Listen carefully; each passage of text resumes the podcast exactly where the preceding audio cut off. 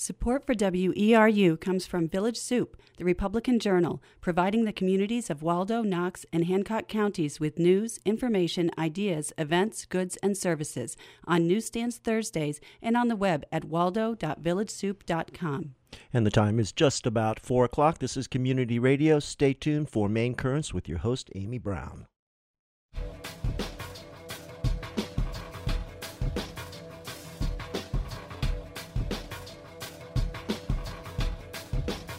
And this is Maine Currents, independent local news, views, and culture for Wednesday, September fourteenth, twenty sixteen. I'm Amy Brown. Today we're going to be talking about some of the ways local people in our area are connecting with larger movements to create positive change. My guests in the studio today are Tracy Hare and Larry Danzinger. They attended the World Social Forum in Quebec this summer, and they're going to be filling us in on some of the things that were discussed at that international gathering of civil society. We'll also be talking about events in Bangor this coming weekend, marking the fifth anniversary of the Occupy movement, and also the End Violence Together rally will be taking place. And we'll be touching on what happened in Bangor last weekend when there was a massive turnout at the Wabanaki Solidarity with Standing Rock rally in March in Bangor on Sunday. And we'll be inviting you to join the discussion at any time with questions or with information about work you're involved in that's bringing people together to create positive change. We're going to start out, though, talking about the World Social Forum. But let me give the phone number. Uh, in the first part of the program, like I said, we're going to talk about the World Social Forum. We'll be shifting gears to talk about those other things a little bit later in the program. If you have attended a World Social Forum and want to participate in this part of the discussion, the number is four six nine, oh five hundred. Again, four six nine, oh five hundred. Or one eight six six, six two five, nine three seven eight. To introduce my guests, Tracy Hare started working at Home Incorporated twelve years ago. For a brief time, she worked in partnership with Home at a homeless charity located in Harlem. She lived and worked in Harlem doing street outreach, handing out sandwiches, and serving food from a pop-up pantry. In addition to street outreach, Tracy taught basic computer skills to undocumented and low-income women in the Bronx. She has since returned to Home Incorporated here in Orland, where she currently serves as the acting director. In addition to working with homeless people, Tracy has spent time advocating for immigration rights for same-sex couples and is also a member of the board of the Saint Francis community slash Mandela Farm, where she lived and worked for two years. Mandela Farm is a homeless shelter where homeless people live and work together in community. Larry Danzinger used to work with Resources for Organizing and Social Change, and he still volunteers with the group. Besides attending the most recent World Social Forum this summer in Montreal, Larry also helped to organize a social forum here in Maine in two thousand six, and he hopes there will be another in Maine soon. Larry Danzinger was also active in the Occupy Bangor camp that was next to the Bangor Public Library in twenty eleven, and he's helping to plan a fifth anniversary event there this coming Saturday. And we're going to start with Larry giving some background on what the World Social Forum is. It's been around since two thousand one. I have always associated it with uh, the rise of the massive anti-globalization, corporate globalization protests that were happening around the world at that time, and also the landless movement in Brazil and the Zapatistas. But is that was that the impetus, or how did it? What give us some background? Well, I think that probably was part of the impetus for it. Uh, but I think there were some other things going on as well. Um, the World Social Forum started in two thousand one, as you said, in Porto Alegre, which is a, a city in Brazil. And Porto Alegre is seems to be a very progressive place. And uh, one of the things that has been very successful going on there is what's called participatory budgeting, where uh, people in the in the various neighborhoods actually uh, each get a certain pot of money that they can uh, spend in their neighborhoods. So Porto Alegre was uh, specifically the, the, the location for the first one. And, um, and several th- have been held there since then. Yes, right? That's right. Uh, and that was, I think, uh, just the interest of the people in that particular city had uh, something to do with it as well. Uh, and the World Social Forum has been kind of a response to the World Economic Forum uh, that's held every year in Davos, Switzerland, where the the corporations and the um, government official, high up government officials from uh, various countries come together to talk about how to plan a world economy. And so this was a response to that, saying uh, the regular folks, the working people of the world, should have an opportunity to come together as well to talk about, you know, how we would like to see our economy and we would like to see our society. So that was uh, a kind of a, a response to the World Economic Forum, was to have this World Social Forum where the everyday folks would have a chance to come together and, and figure out how we, we would like to see our country, our countries and our economies actually operate. Um, and it was a chance for people from everyday walks of life to meet each other and to find out what uh, people in these different countries were doing. Uh, a lot of times uh, in the World Social Forum that I attended uh, made clear that there are some things that are happening in the U K and Africa and certainly in Montreal and other parts of Canada that are similar to what we're trying to do in the U S. And there are also some pretty significant differences as well. Um, the theme that uh, it was a little different this year, but generally the theme has been uh, a forward theme of another world is possible. And uh, they've expanded that a little bit out uh, from possible to necessary. And so some of the recent uh, World Social Forums have focused on what we have to do, not what we hope to do or what would be nice to do, particularly around something like climate issues, because we can't just hope for something better. We've really got to do it because we won't have a planet otherwise. Tracy Hare, this is your first time attending a World Social Forum, and your experience kind of tied in with some of the workshops that you were going to attend and the work that you do. So why don't you tell us a little bit about your experience? That's right, Amy. Uh, as Larry said, it everyday people, thirty-five thousand people attended the World Social Forum. And uh, this was my first forum, and it was particularly uh, special for me. I'd been undocumented for over two decades in the United States. And so I wasn't even sure that I would be allowed to enter Canada. And then I wasn't even sure that I would be allowed to return to the United States. But you still felt like it was important enough to try and to go. I felt like it was important enough to try and to go. I, I'm a legal, you know, I, I'm a legal resident of, of this country. And, and I felt like it was important to go specifically because of the, the work that's being done was being discussed, actually, at the Social Forum about uh, freedom of movement and, uh, you know, refugee rights, migrants' rights, uh, human trafficking. Um, uh, the workshops I attended were I, I, attend, I chose spec- workshops specific to the work that we do at home, which we work with from time to time. We work with refugees, and we work with people from different countries, Central America and others. And we're also a member of EMAS International. And uh, EMAS International at every assembly sets five priority programs that uh, each group will focus on, and human trafficking and freedom of movement are two of those. And those speak to me as an individual as well as in the work that I do. So as you were going into that, you had a lot of trepidation about what was going to happen at the border. I did. There, um, actually, uh, sixty percent of the uh, – there were two thousand people invited to the World Social Forum by the committee, and sixty percent of those visas were denied.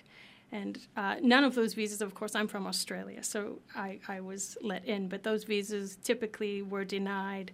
Uh, countries, uh, Benin, uh Brazil, uh, uh, I have a list of them right here, mostly from the Southern Hemisphere. So those voices weren't heard at the Social Forum, and they're very important voices. And it, what were the grounds for that? Were there any given? Uh, well, there were grounds given by uh, the Customs in uh, Canada, the Immigration Department in Canada.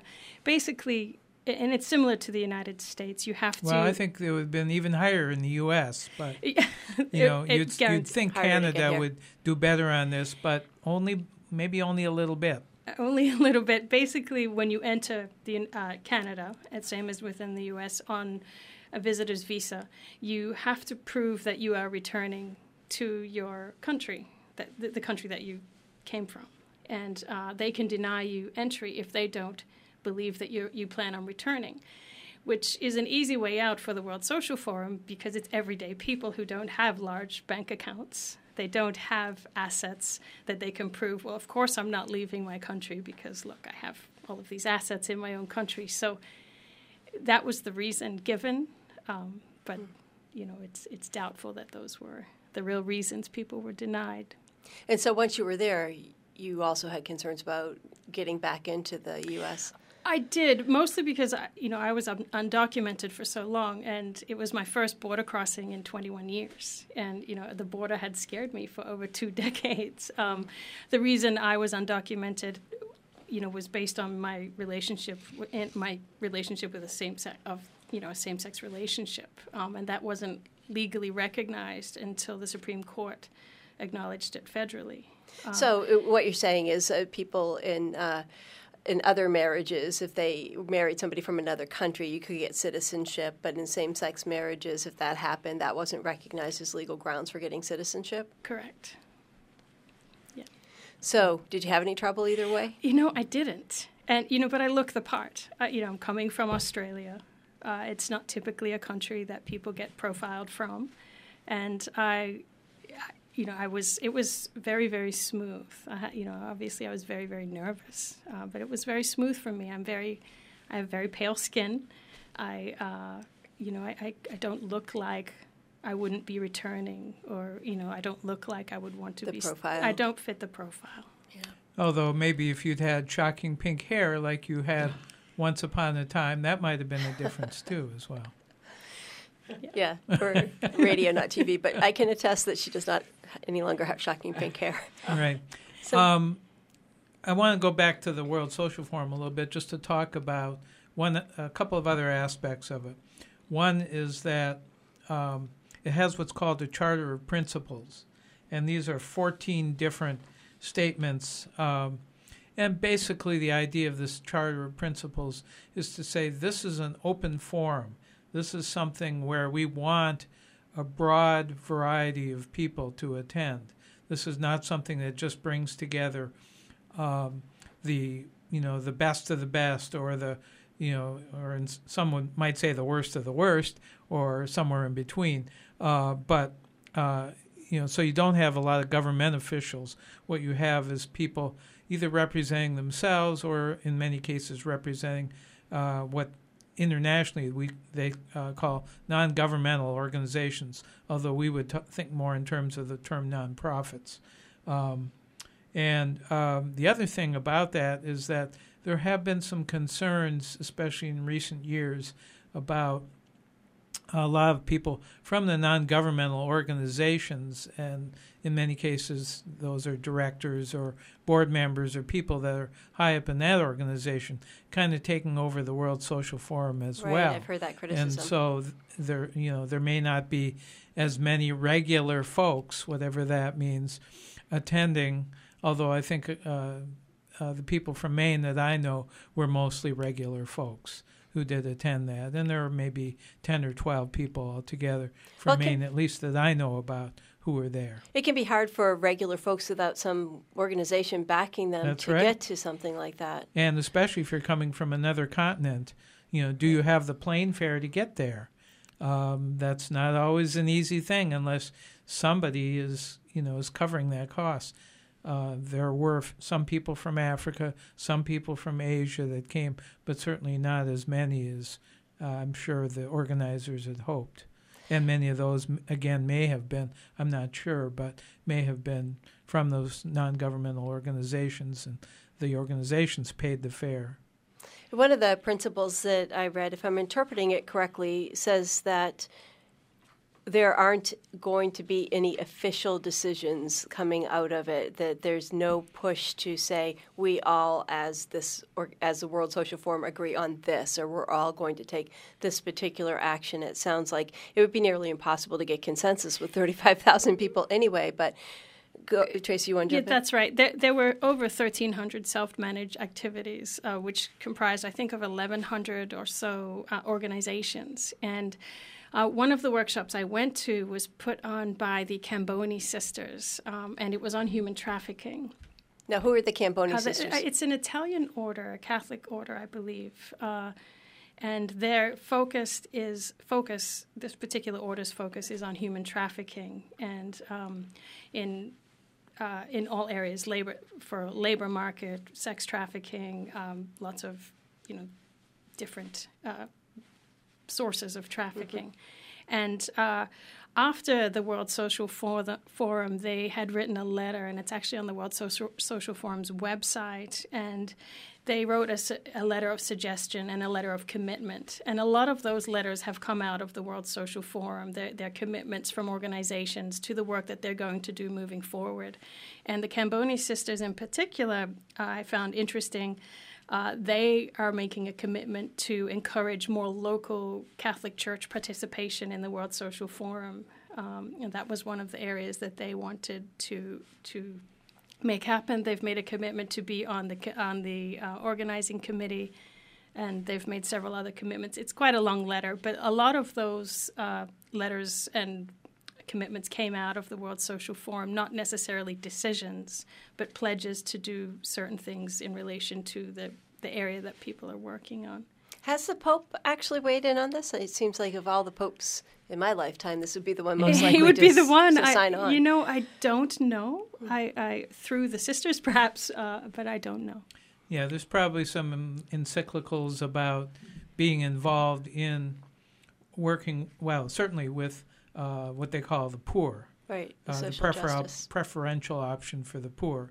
Uh, but whether or not they're focusing specifically on the gatherings like Doing this, it that I'm way, not yeah. so sure. Yeah, and yeah. It, it, you know, in the past, a lot of the World Social Forums have been in Catholic countries, um, at least uh, definitely Brazil. Uh, I think there's one other, um, one other Latin American country where they had it as well, uh, and then uh, some in other parts of the. Uh, in Africa, and I think one or two in Asia. This is actually the first time it was in North America. Let me just remind listeners you're listening to Maine Currents here on W E R U, and my guests in the studio are Tracy Hare and Larry Danzinger. They both attended the World Social Forum in Montreal this summer, and that's what we're talking about now. In a little while, we're going to shift gears, and we're going to talk about some other ways that uh, local people are tying into bigger movements nationally, internationally, to work towards positive change. We hear a lot about the problems in the world, and we're focusing today on what people are doing to band together to uh, try to address some of them. The phone number, if you'd like to join the conversation, is four six nine, oh five hundred. four six nine, oh five hundred. Again, uh, also the toll-free number is one eight six six, six two five, nine three seven eight. Uh, when we shift gears, we'll be talking a little bit about the uh, rally last weekend in Bangor, the Wabanaki Solidarity with Standing Rock, and also the upcoming anniversary of Occupy, the Occupy movement, and specifically Occupy Bangor, as well as the End Violence Together rally. About four thirty, we are expecting a call from one of the organizers of that. So, Tracy, what did you take away from the workshops that you attended? They said that ties in with your work at home. Uh, one in particular, I was I attended a workshop by the, I believe it was the German Education Union, or G E W. And it was, um, the topic was welcome classes, which is um, schools for refugee children. As we know, Germany has taken lots, quite, you know, lots and lots of refugees. And um, their model for welcoming refugee children, refugee children into the schools is, is really fascinating. And at home, obviously we don't have refugee children to that scale, uh, but it's always been We, you know, when children have come to home from, say, Central America or Guatemala, the public school systems locally have been amazing. But we wondered how Home's Learning Center could learn from, from this, this model. And the, basically the welcome class is set up that when the children arrive, they are set up in a separate class um, um, with teachers that are, that are um, sensitive to the uh, the situation that the children have come from. Many of them haven't seen inside a classroom ever in their lives. Many of them have spent several years in bunkers in the middle of war. Many Going of through trauma, yeah. Lots of trauma, and they don't know the language. They don't know German. So it makes it very hard for them to just integrate into the schools. So the welcome classes are set up to prepare them for integrating into into the school system in a really gentle way. You know, Germany's a very well-off country, but it's still a big, big burden on the on the school system. But the the idea behind a welcome class really struck. I went with another colleague from home, Rosa, who's our uh, Learning Center director, and she's actually in Colombia today giving a, a talk. Maine? No, Colombia. The, the country? The country. uh, as part of our membership with EMAS International, and talking about, you know, ideas that we got from the workshop of how, you know, how we can help children who come to the Learning Center at home, even though there are only a couple every two years or so, you know, how can we help uh, them integrate into the world a little better? Uh, so that was one class that really was really helpful locally for us. The human trafficking piece, um, you know, one wouldn't think that here in Orland, Maine, we, w- we would see much uh, human trafficking. And, and the, the reality of it is we don't know. Uh, there aren't really any statistics in Maine of how many people are trafficked for l- the labor force. There's a, there are statistics for sex, uh, human trafficking for sex work, but there aren't really any statistics for the migrant farm workers. Um, I know of one in my time at home, but there, there's most likely many, many more. And the workshops I took in relation to that were awareness, uh, were uh, based on, you know, recognizing a trafficking victim. Uh, you know, uh, most of most victims of trafficking wouldn't tell you uh, that they're victims of trafficking. If, and there's a language barrier a lot of the, the time. Right? Language barrier, um, and and it, you know, it comes down to poverty and climate change. You know, during world crises like the refugee crisis and climate change, we're creating more and more vulnerable folks who are susceptible to being trafficked. Because they're so de- in such desperate conditions. They're so desperate. Yeah. So I, we can only imagine that we'll see more of that coming as a result of the state of the world today. Will we see more of that in Orland, Maine? We won't know because people don't te- typically arrive at our door from a blueberry field and say, I've been trafficked. So what are some of the lessons about how to uh, recognize, or what should be some warning signs that somebody should take a closer look if they can? Well, if somebody comes with another person and they don't have their I D on them, somebody else has their identification in their pocket, you know, mm. that's a sign that they don't, nec- you know, most people would have their I D on them. You know, that's a sign that they may not necessarily have control of their, their documents. And their movement, yeah. Or their right. movement. Uh, if somebody, if you're speaking with someone and they are with someone else and the other person answers for them, unless it's a translation or, you know, a translator, a language barrier, you know, that's another pos- sign. Um, you know, health, if somebody's really in poor health and, you know, looks like they, they may be working harder than they would want to be working, that's another sign. But, again, we're, we're not trained at home as first responders. I, I think uh, we we just... you know, we attend to the basic needs of the person, but if there is a problem or if we have, a, you know, an idea that somebody may be in that situation, we'd reach out to other organizations for help.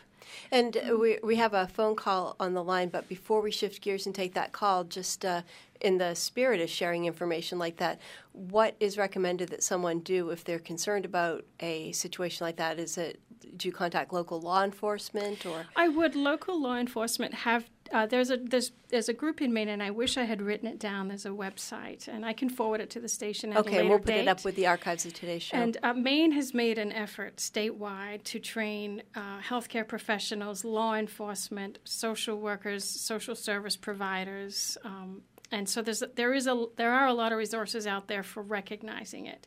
We're not where we could be and want to be. Um, it's you know again we, we don't have numbers of how many people or are trafficked for labor work. But just being aware that it's an issue is a sure. step from where we were yeah. a few years ago. And local law enforcement is tricky, though, because if the person's undocumented, and right. this actually came up in the workshop, if somebody's been trafficked and they're undocumented, if you turn, if you call local law enforcement, then they will be released from the trafficking situation, right?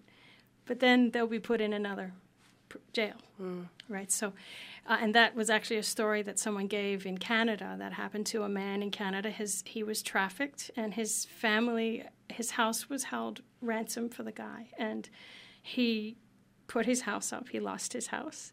He was trafficked to Canada. They abandoned him, and then Canadian immigration picked him up and put him in immigration detention. So, so maybe the first step should be try to find somebody who's a translator who can talk to the person and find out what's going on. We have a, a call waiting. Go ahead, caller. What's your first name? Where are you calling from? Hi, my name's Mary Ellen, and I'm calling from Bangor. Hi, Mary Ellen. Mary Ellen's actually joining us because she is one of the organizers, as I mentioned, of the event coming up this Saturday, the End Violence Together rally. So welcome to the program. We're going to shift gears a little bit from, and we'll get back to the World Social Forum. Uh, but tell us what's going on Saturday afternoon. Yes, we are looking forward to the third annual End Violence Together rally and march to build a culture of peace. Uh, the the event will be held at um, West Market Square in Bangor on Saturday, September seventeenth from one to four p.m. We've had the good fortune of gathering over forty local organizations and faith communities who are co-sponsoring this event. And it's part of a national um, week of nonviolent actions as part of Campaign Nonviolence. And this is one of those uh, kinds of efforts that gets criticized by some people of having so many different messages. You're, of your forty groups, you've got a lot of different range of groups, but that is kind of the point, is that this kernel of all of these different groups is the issue of violence, right? Exactly. The purpose of this event is really to raise awareness of the interconnectedness of all issues of violence, war, poverty, racism, environmental destruction, domestic violence, gun violence. It's all related. So the reason to get together is to um, network and raise awareness and bring together really a coalition of people that are working for peace and um, environmental sustainability and racial equality and economic equality. So it forms a really strong and powerful voice. I know you have tables set up. You're planning children's activities. Uh, last year, and I think the year before, there were also speakers. Do you know who the speakers will be? Yes. The planning group decided this year that we really wanted to focus on the impact of violence on our youth. And we're happy to say that we have students from local high schools as well as from the Job Corps organization and from the University of Maine, who will be speaking about their experiences with issues like racial discrimination, domestic violence, poverty, sexual identity issues. So we'll be hearing from youth about their experience and hopefully supporting them as a community.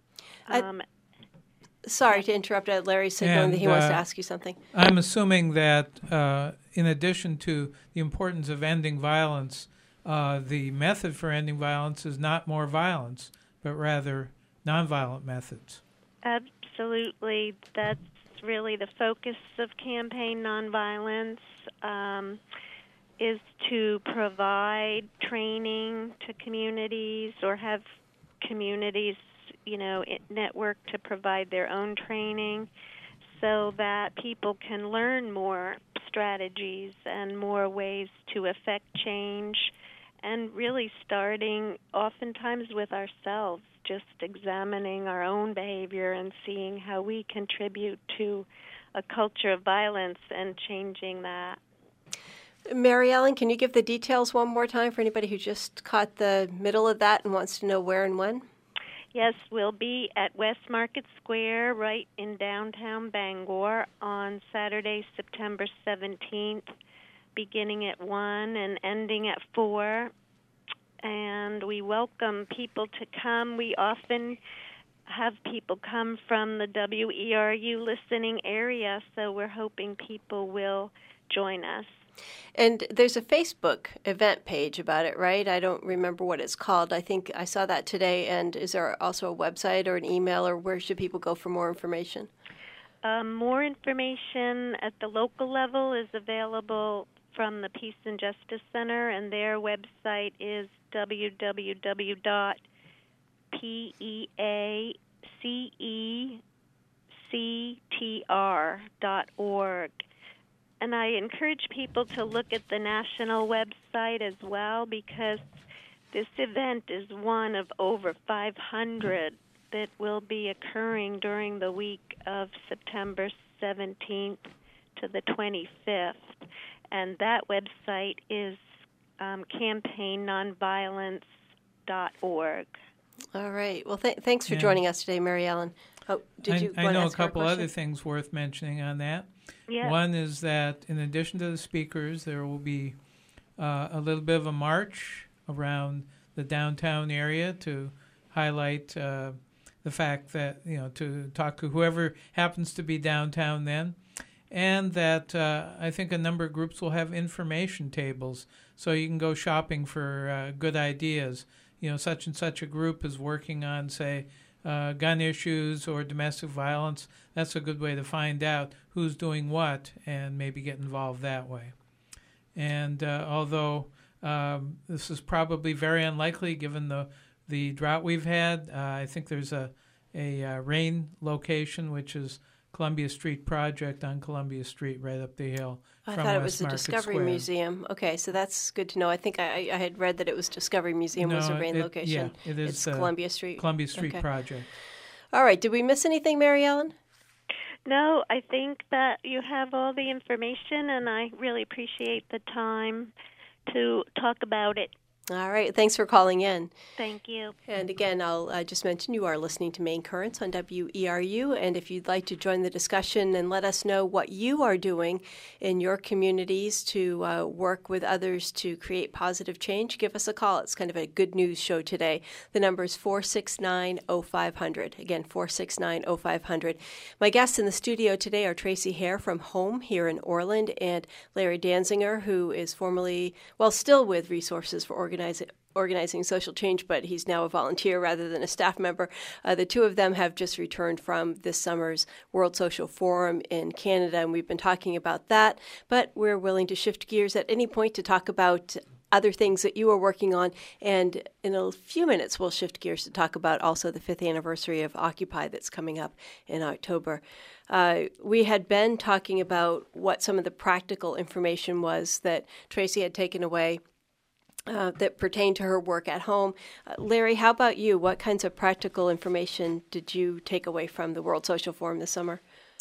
Well, most I went to a bunch of workshops, uh, and actually they had some cultural events as well that were pretty interesting. But um, I and and we could use some culture in this area that we don't have, like bread and puppet theater, for example. Although we do have a little bit of theater going on as well. Not quite that kind, though. Shoestring Theater down in Portland used to do well, a pretty good job yeah, of that. I don't yeah, know if they're around I think anymore. They might still be doing a little of that, but uh, that's uh, not close enough yeah. for my likings.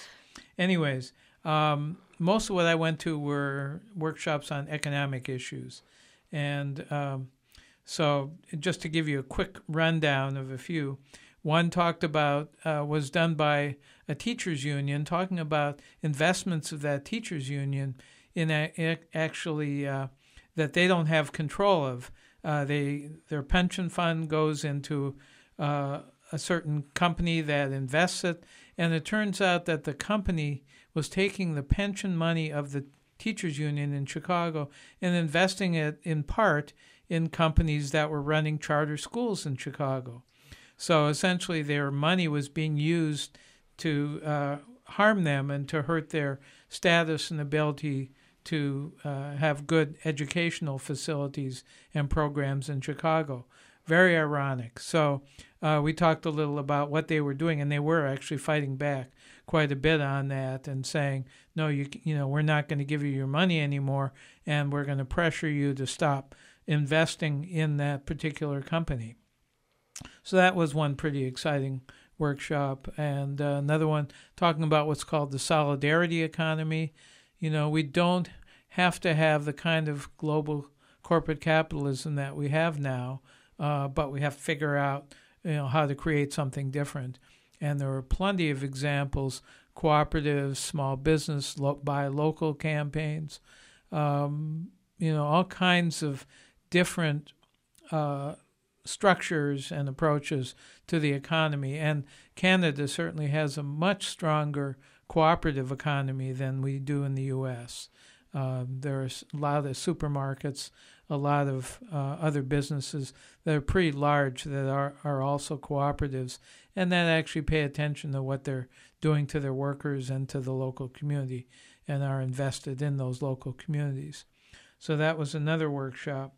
Uh, I went to one on energy democracy, uh, which um, probably we wouldn't think that that was a possibility, but... Um, And I look back when I, after I got back from the workshop, we actually had a referendum in nineteen seventy-three uh, talking about the uh, creating a power authority for the state of Maine. And unfortunately it lost, but uh, it could happen again. Uh, instead of Emera and Central Maine Power running most, uh, which both of which are co companies that um, are not even based in the U S, uh, Are, that are owning our utilities, we could have something that, you know, we have some access and control of in this in this state. All right, let's pause there and take a call. Go ahead, caller. What's your first name and where are you calling from? I'm David. I'm calling from Brooklyn. Hey, David. Welcome to the program. Yeah, thanks. Thanks for the show. Thanks for uh, the coverage of what sounds like it was a really good event. I, I really applaud the local economic focus that was just being uh, discussed, and I wonder, on the at the other extreme from that, uh, if there was any discussion of movements such as the B D S movement uh, to help our local economy to uh, uh, uh, enact change on the larger uh, on the larger uh, political scene by uh, uh, supporting and unsupporting uh, governments, which are popular and unpopular. David, for listeners who may not know what B D S stands for, can you um, explain?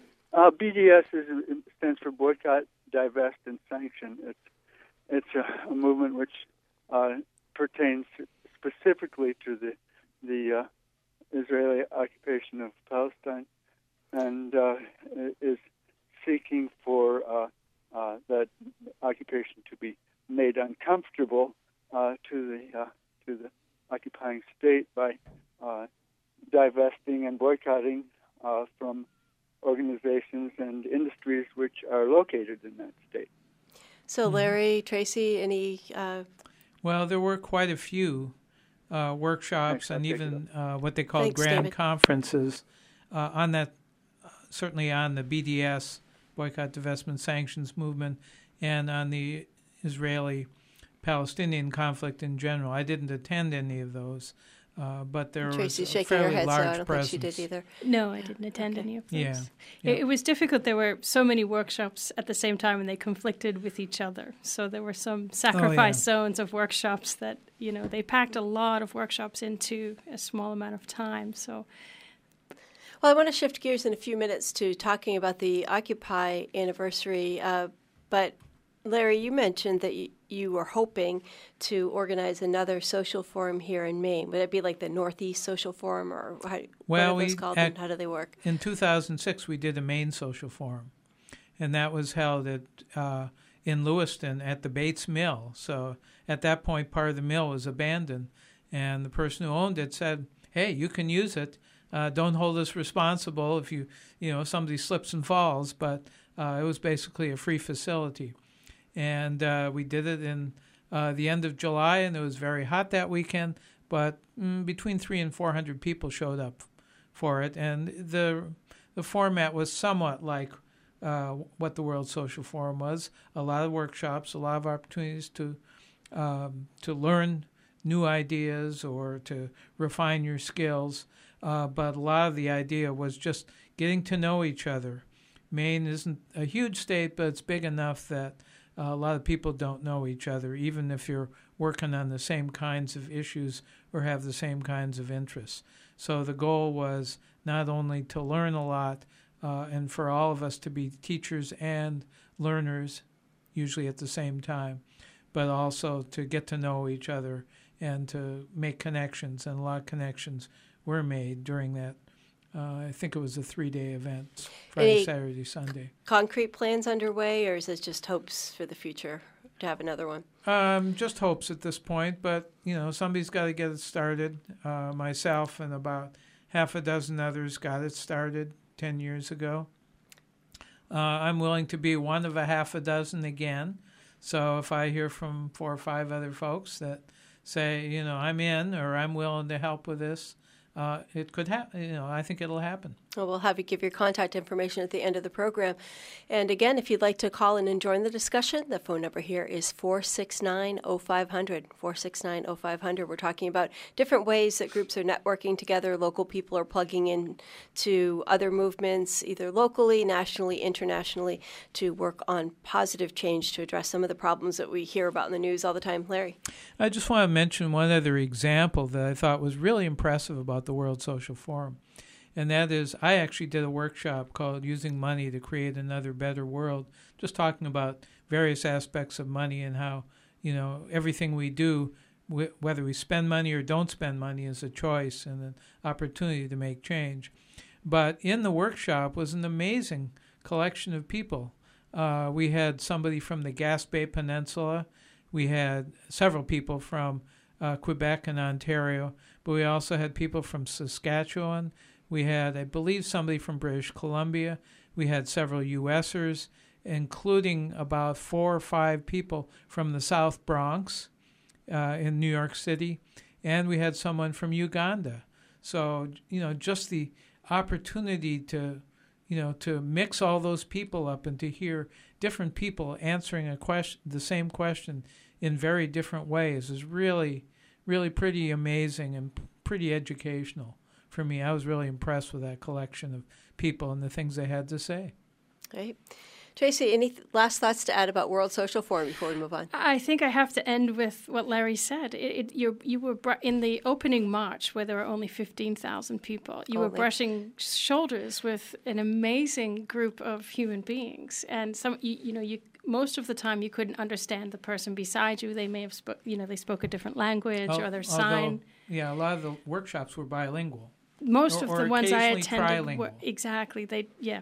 The ones I attended were all bilingual. There was one I attended that uh, um, a person who attended the workshop translated for me. They didn't have a translator there, but they made every effort to accommodate. Uh, but just going through that march, and it was an amazing, an amazing experience. There were thousands of us marching down uh, the main street of Montreal, and banners and flags and, and, you know, tribes. And it was it was just an incredible experience. And to hear the voices come together, especially in the workshops that I went to, the mobile health clinics and the welcome classes, and just to hear the different stories from, you know, the U K on their how what they're doing with refugees. And, you know, it was just incredible. It was an incredible experience of human beings coming together, different ideas. And, uh, yeah.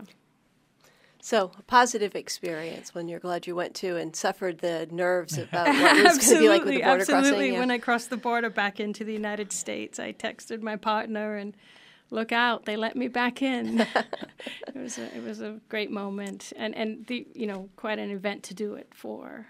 Great. Yes. So were either of you at the Solidarity March, the Wabanaki Solidarity March last Sunday in Bangor? Yes, uh, I was there.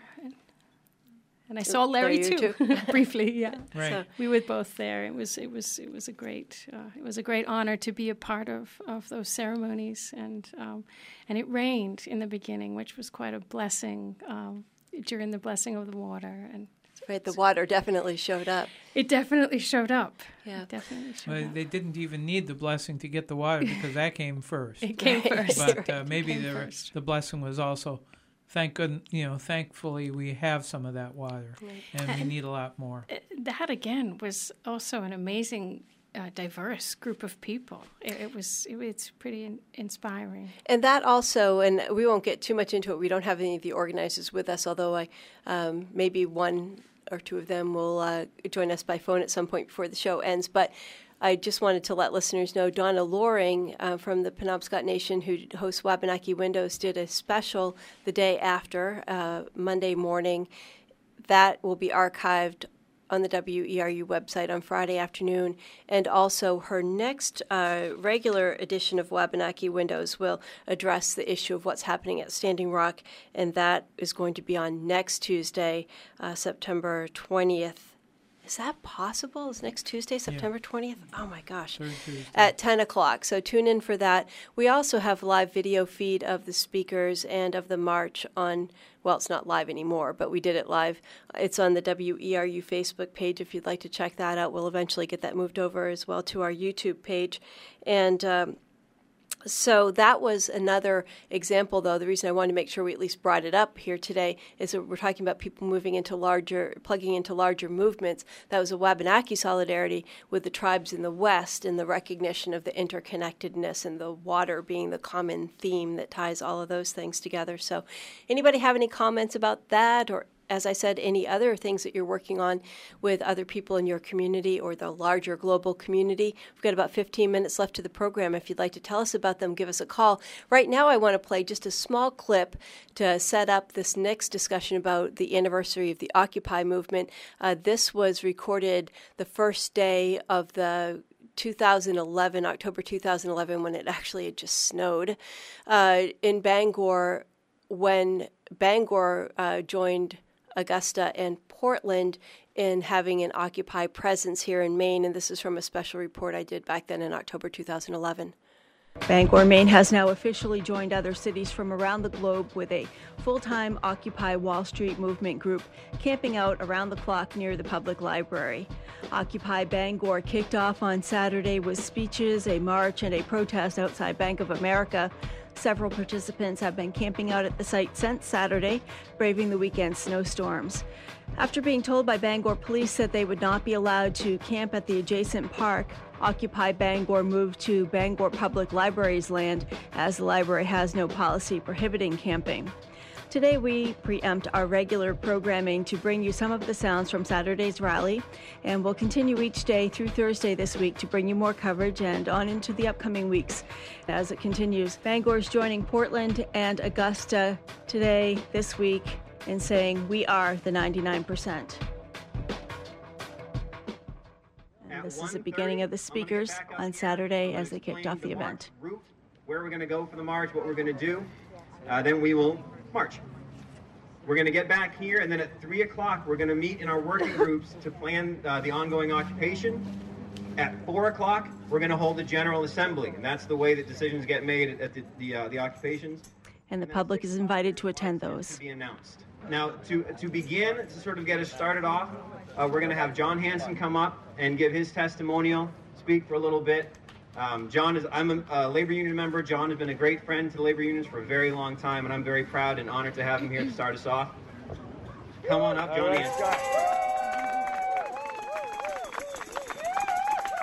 you, Scott. Thank you very much. And thank all of you for being here. The snow held off, you know, and it's only because of us. Listen, I just want to share a few thoughts with you uh, about all this. I, I was actually away, many, many, many miles away. Valerie called, left a message on my machine and said, please be here. We're doing something in Bangor. We're starting something in Bangor. And brothers and sisters, that's exactly what this is, a new and fresh start for America. You know, almost forty years ago, Richard Nixon, campaigning, said this: America is in trouble today, not because her people have failed, but because her leaders have failed. Richard Nixon knew a lot about the failure of leadership.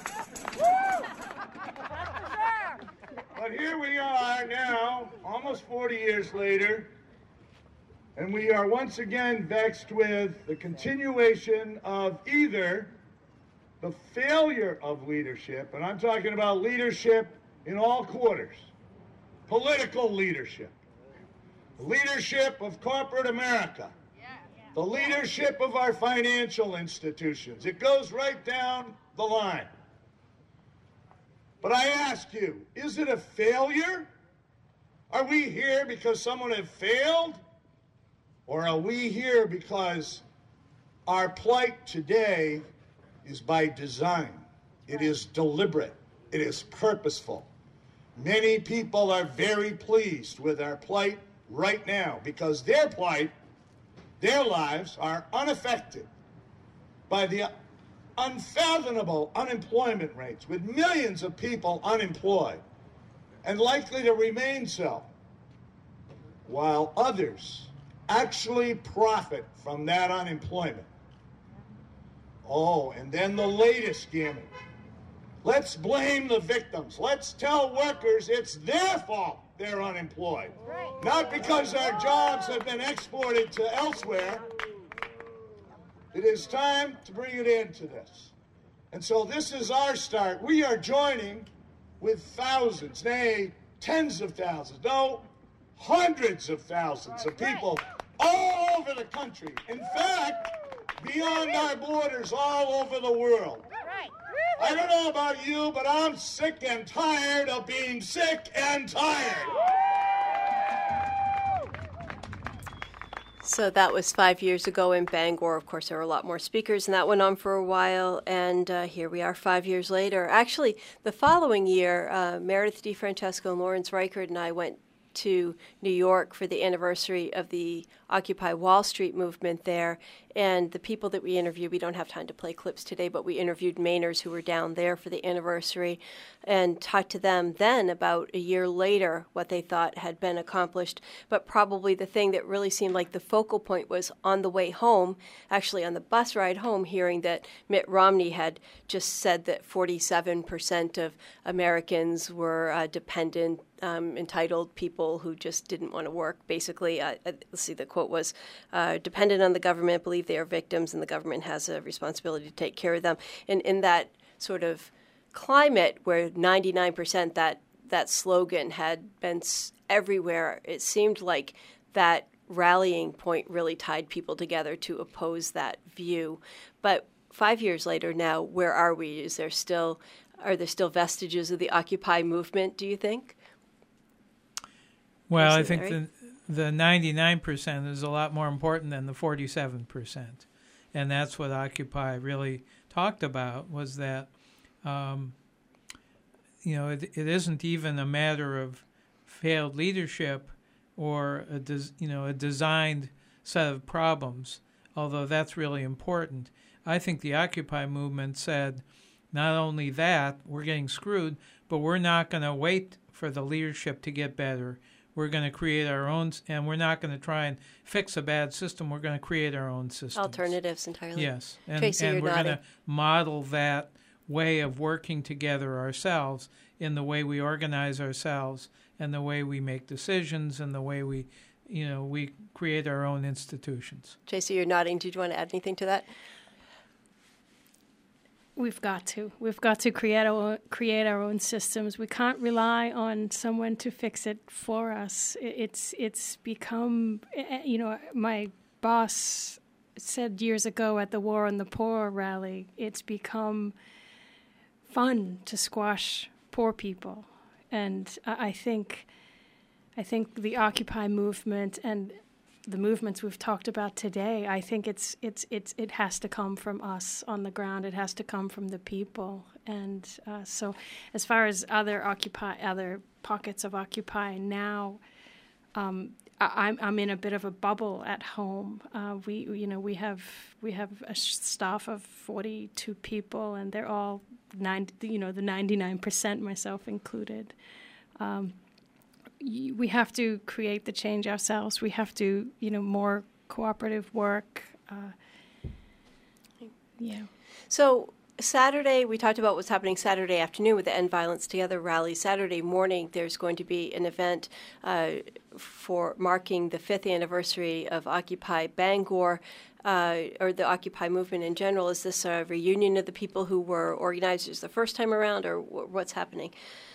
Well, um when I started thinking about the Occupy movement again and realized that September seventeenth was the fifth anniversary, it seemed to me to make sense to try and have uh, a, a revival of the Occupy movement, at least on a one-day basis. And that's the and anniversary so, of Occupy Wall Street. Yes, the Bangor started the actual encampment in October. Yes, right. Okay.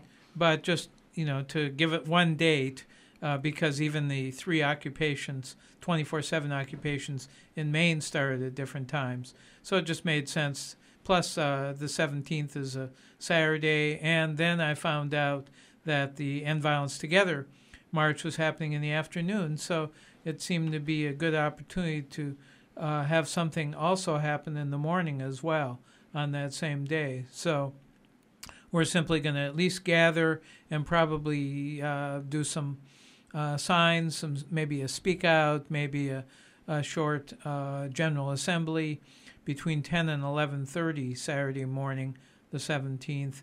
And that'll be at Pierce Park, which is the park right next to the Bangor Public Library. And then actually, just so people don't have any downtime, uh, we'll also have a potluck lunch at the Peace and Justice Center right across the street from eleven thirty to one. And then hopefully people will go to the End Violence Together rally and march as well. Do you envision that being more than a one-time thing? Are you trying to revive the Occupy movement in Bangor? Um, well, we'll have a general assembly, and we'll see what we might decide then. You don't have any proposal yourself? Um, I'm sure there will be proposals. I'll make a proposal that, you know, do we want to continue? If so, how how can we do that? Because most of what we've heard, even at the year anniversary um, in Zuccotti Park, was that people believed that the Occupy movement survives. It's just taken on many different names in different communities. Exactly, yeah. And um, there isn't really a group that's focusing on economic inequality and the huge division between the ninety-nine percent and the one percent in the state of Maine. There's certainly a lot of groups addressing the issue, but not, not one group focusing on it. Maybe we'll do that. Oh, and right. and ju- just to let people know, there will be events in Augusta at twelve noon in Capitol Park and also in Lincoln Park in Portland, beginning at three o'clock in the afternoon. Also this coming uh, also Saturday? Also on the seventeenth. All right. Well, we are just about out of time, so I want you both to give your contact information, please. Tracy, do you want to go first? Tracy Hare?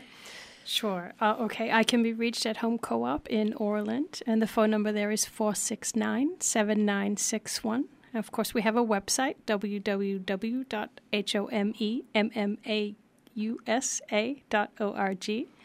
And I can also be, we also have a Facebook page. And we'll put the links up on uh, our uh, archives with today's program, which will be archived on Friday afternoon. Larry?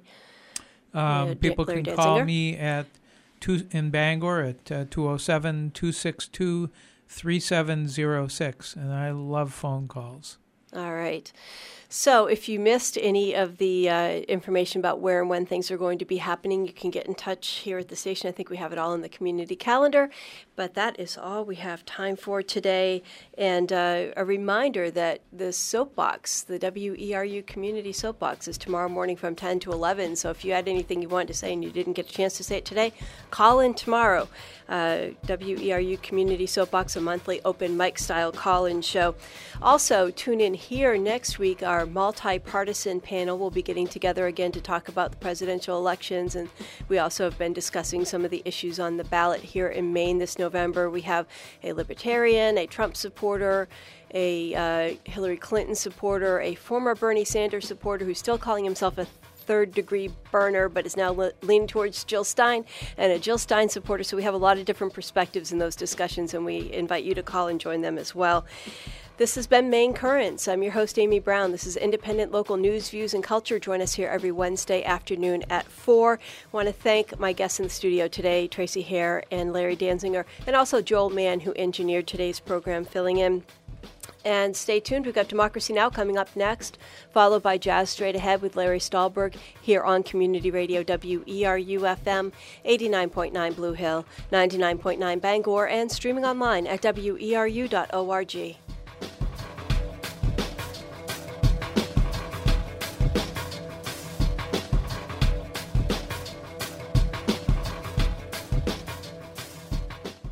Support for W E R U comes from Maine Farmland